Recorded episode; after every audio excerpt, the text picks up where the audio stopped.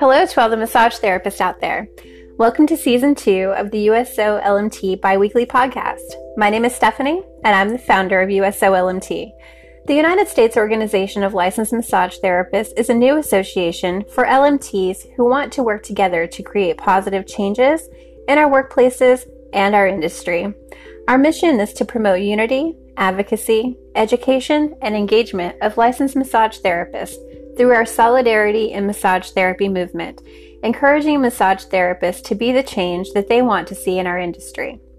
Membership is open to massage therapy students, licensed massage therapists based in the United States, massage educators, LMT owned multi therapist practices, and massage co ops. We believe in the need to engage in a more collective and radical form of activism in our profession. We can only decide what the future looks like when we work together you can become a founding member of USO LMT today for a monthly subscription price of $10. Our message at USO LMT is solidarity in massage therapy. We are one for all and all for one. Join today and find out how change and improvement in the massage industry is possible through strength in numbers. Let's get into today's topic. Today, I want to talk about licensing, classification, and compacts.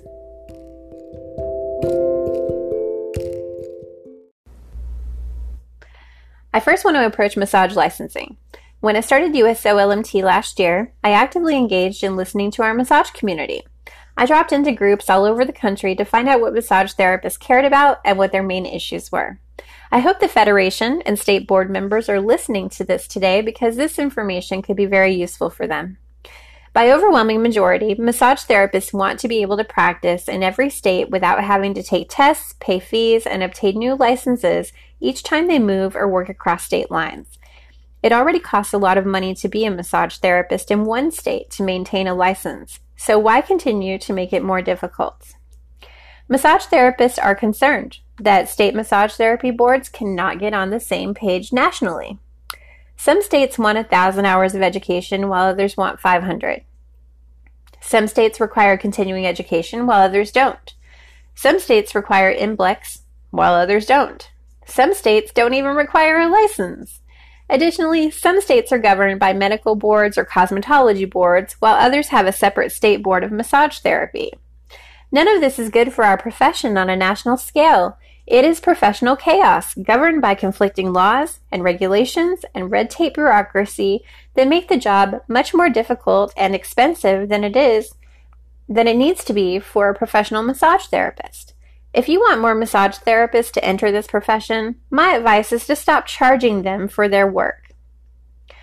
Other concerns that have come up are license renewal costs, fingerprinting, and scope of practice laws. These things are governed by state massage therapy or occupational licensing boards by this patchwork of requirements in each state. License renewal costs are too high, and they're on the same they're not on the same page in many states. In Arizona, the cost to renew your license is $95 every 2 years, but in North Carolina, the cost is $175 every 2 years. In Florida, it's $105 every 2 years. Now in New York, where they have 1,000 hours of required education, it's only $55 every three years. Now, how did New York do that? Because we would like to know, because we would all like to do that. Why are we paying $175 in one state every two years when another state can do it for $55 every three years? This doesn't make sense. Let's talk about fingerprinting. In Texas in 2019, they passed a bill saying that massage therapists would have to be fingerprinted. So, massage therapists in these Texas massage groups, man, they were up in arms about this. Through fingerprinting, the state board can do this national criminal history check, and they associated a new fee with getting, getting fingerprinted in Texas. I think it was around $40. And when I was listening to what they were saying, I don't think that being fingerprinted was the issue. It was the new fees. As far as fingerprinting and criminal history check goes, I probably have a different take on this than other people do. Um, and I was fine with being fingerprinted for my Arizona massage license, but if they required my fingerprints, I don't think they should have charged me for them. How ridiculous is it that we all paid money to have our fingerprints listed in a national database and we paid money to be checked out for our criminal history. I'm going to tell you a little story. Way back in high school, I lived in Maryland. And I got a job offer from the National Security Administration, back then called the NSA. Today we call that Homeland Security. Now, to get that job, I had to submit to fingerprinting, a polygraph test, extensive interviews, a full FBI background check, and I had to get a top secret military clearance. And guess how much it cost me? Nothing. Zero. I'm not sure why I would need to pay the government to check me out, but now that I do this job, where most employers consider my work low skilled, menial labor, I'm paying for my job year after year after year. Make it make sense because it doesn't. Since 2018, there's been this nationwide push to eliminate the barriers to occupational licensing. Now, Doug Ducey, the governor of Arizona, started this push at the National Governors Association meetings. Go on YouTube and search for Doug Ducey, Occupational License Reciprocity, to find out more about how this came to be. It's something that you need to know as a massage therapist. You're going to keep seeing bills that are going to keep reducing requirements to occupational licensing in your states. They've come up a lot this year. They are going to keep coming up. Now, I know massage therapists are rightly concerned about eliminating the barriers to entry and reductions in requirements in our field. At the same time, they want to have national mobility. I'm still kind of unsure if there is a happy medium, but there might be, and we'll talk about that a little bit later in the show. Now, on scope of practice, Scope of practice laws differ in every state. One thing that I think we, as massage therapists, need to come to an understanding of is that scope of practice only pertains to the massage license. I see people being attacked in massage groups over scope of practice by practitioners who may not know what the scope of practice is in the state of the person that they're talking to. And I bring this up because it's creating division in our field and we're trying to promote unity. This isn't working. Um, the the practitioners who are berating people about scope of practice they don't even acknowledge that a lot of massage therapists have other professional certifications or other licenses that allow them to work in different areas with clients. For example, I saw this one lady who posted in one of our bigger massage groups that she was a licensed counselor and a licensed massage therapist. And she wanted to develop a program for her clients that would encompass both of her credentials. She was absolutely berated in this group about working outside of her scope of practice, but she really wasn't. She had the professional credentials to create a program like this. The people who were bullying her in this group didn't even acknowledge that she had these other professional credentials. This continued on for several days until this lady just deleted her post. And then the group continued to chastise her even after she did that.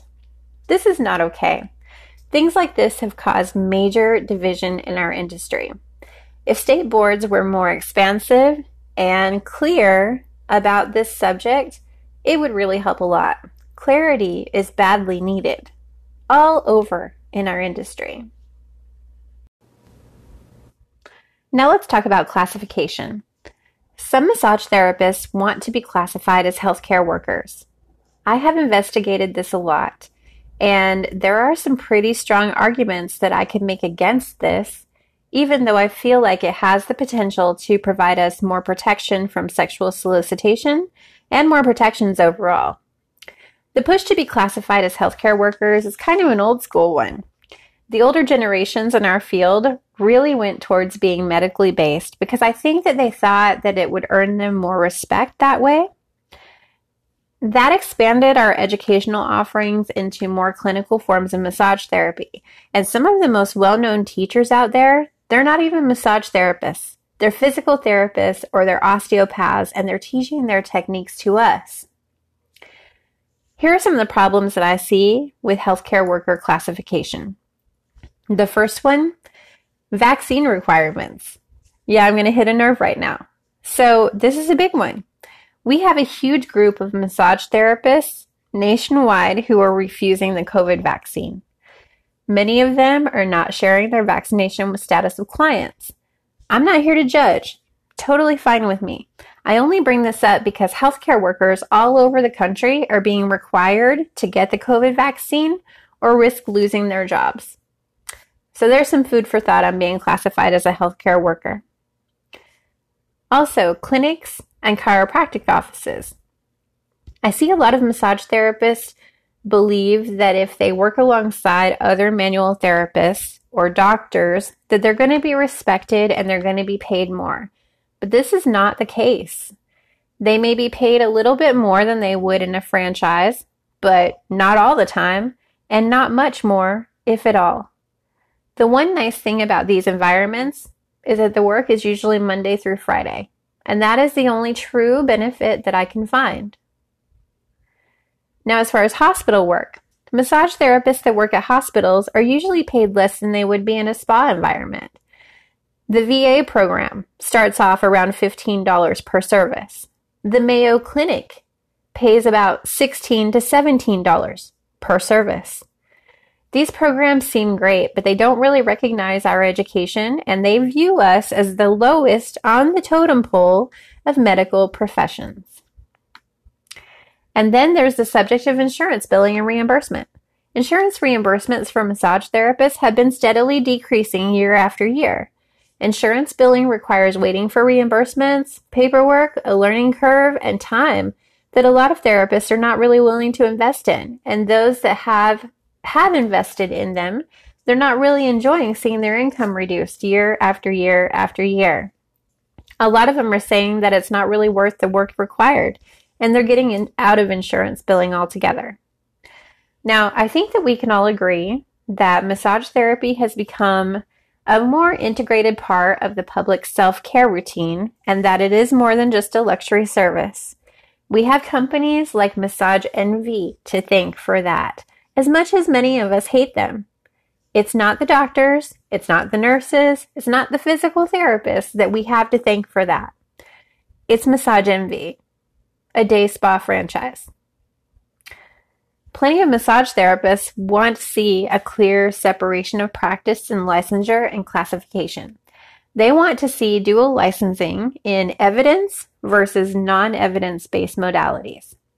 So, to simplify this, I think that one license that covers modalities like medical, clinical, sports, and one license that encompasses spa modalities and energy and all of those metaphysical services like singing bowls and stuff like that. Maybe that's the way to go. In addition, massage therapists don't want to hear the word massage parlor anymore. The term massage parlor needs to be eliminated from the client's language, the media's language, the law enforcement language, and the legislator's language. How about a change in the scope of practice language to exclude anything that ties us to the sex industry? Maybe our boards could work on that. I also have another novel idea. Public education is sorely lacking in massage therapy. I can turn on a show and see commercials about prescription drugs. I have learned more about Valtrex, Cymbalta, and PrEP than I ever wanted to or needed to know, including the negative side effects. How about an investment in commercials about massage therapy, speaking about the benefits and the negative myths that follow? A commercial script could go something like this Living with chronic pain can be a hassle. Whenever I have a flare up, it takes days out of my life. Sometimes I can't move at all. But then I discovered massage therapy. Just one session a week helped reduce my chronic pain, and now I've been able to move freely for nearly a year. In one clinical study of people who worked with massage therapists, within six months, over half were pain free. After one year, two thirds were pain free. Now my days are filled with excitement and joy. There is no cure for chronic pain. Even with treatment, chronic pain may include, may continue. Massage therapy may not prevent all reoccurrences. To avoid a potentially serious complication, tell your massage therapist if you have uncontrolled high blood pressure, blood clots, cancer, diabetes, or neuropathy. Common myths are that licensed massage therapists practice prostitution.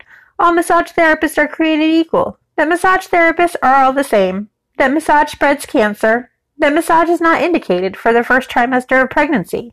That the effects are only temporary.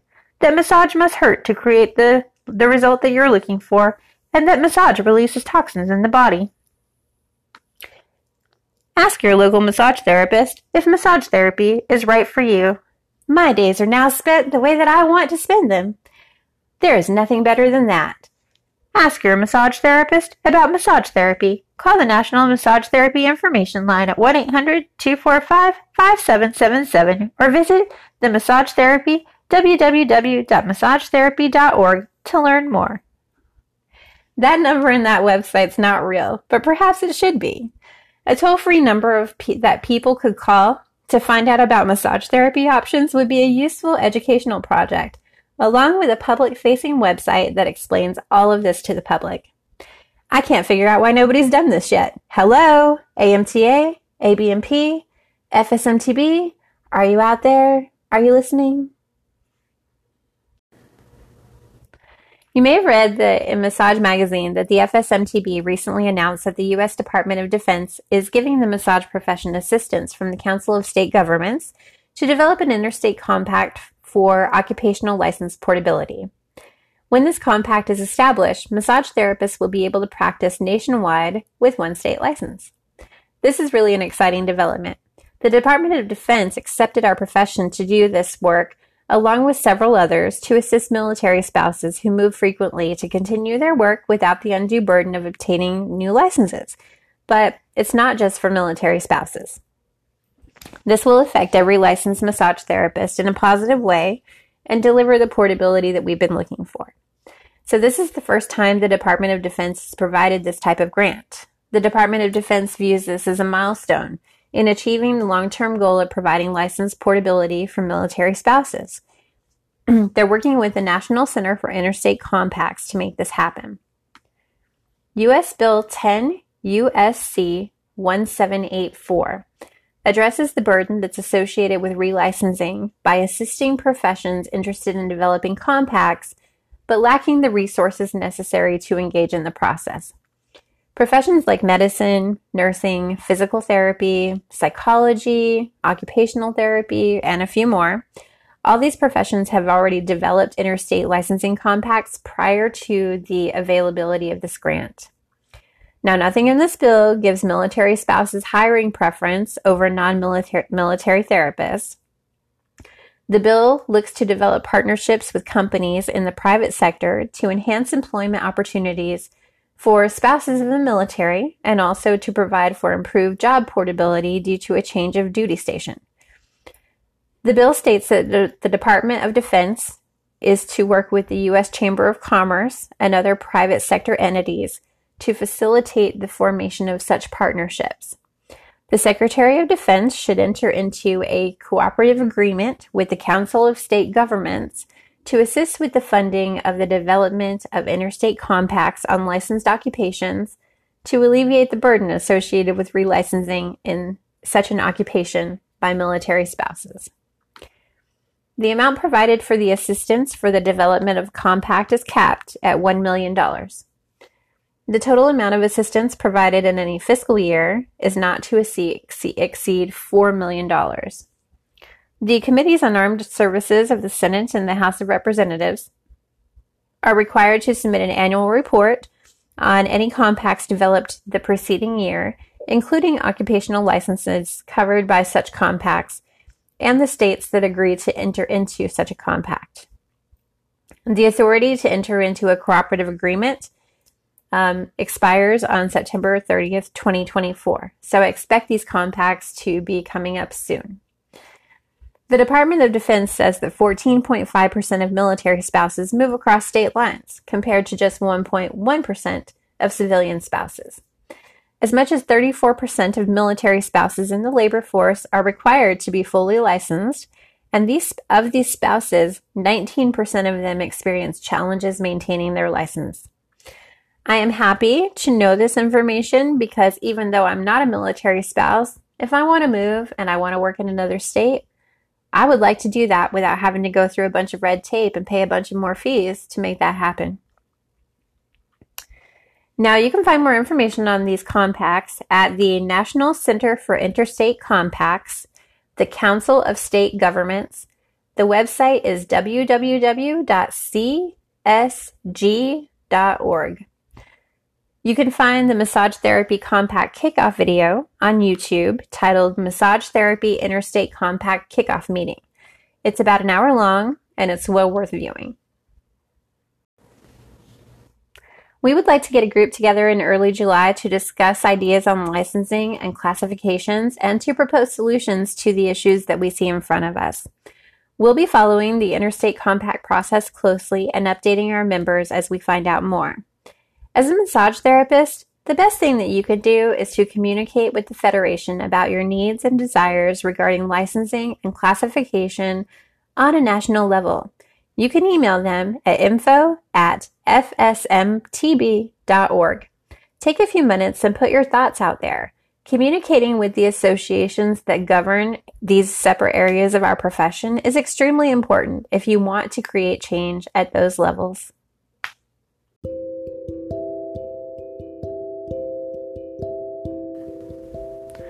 Please visit us at www.usolmt.com. Founding memberships are still available for a limited time at $10 a month. As a member, you'll join in our mission to unify, advocate, educate, and engage the massage therapists of the future and learn how to organize and act in our field to bring about positive change. Currently, we're looking for forward, out of the box thinkers to take positions on the Founding Leadership Council. Job descriptions are available on our USO LMT Facebook page, and you may apply online. If you're unable to commit to a monthly membership, we would love it if you would donate to USO LMTs to support our work. You can donate through our Take Action page on our website. You'll also find our COVID 19 survey there and be able to give your workplace a checkup on our Unity page. Plus, sign our petition to support our movement, Solidarity in Massage Therapy. Also, check out our events page where we publish upcoming events, calls to our massage community for participation, and links to our recorded past events. We encourage you to join our private national Facebook group, USO LMT, to find out more and join in the conversations we're having about changing our industry for the better. You can also email us at bethechange at usolmt.com for more information. We'd be happy to answer any questions that you may have. Stay tuned for our recorded group discussion on entry level education on YouTube on June 11th, and I'll be back here on the podcast next time to talk about something a bit more local workplace culture. I will talk to you again in two weeks. Be the change.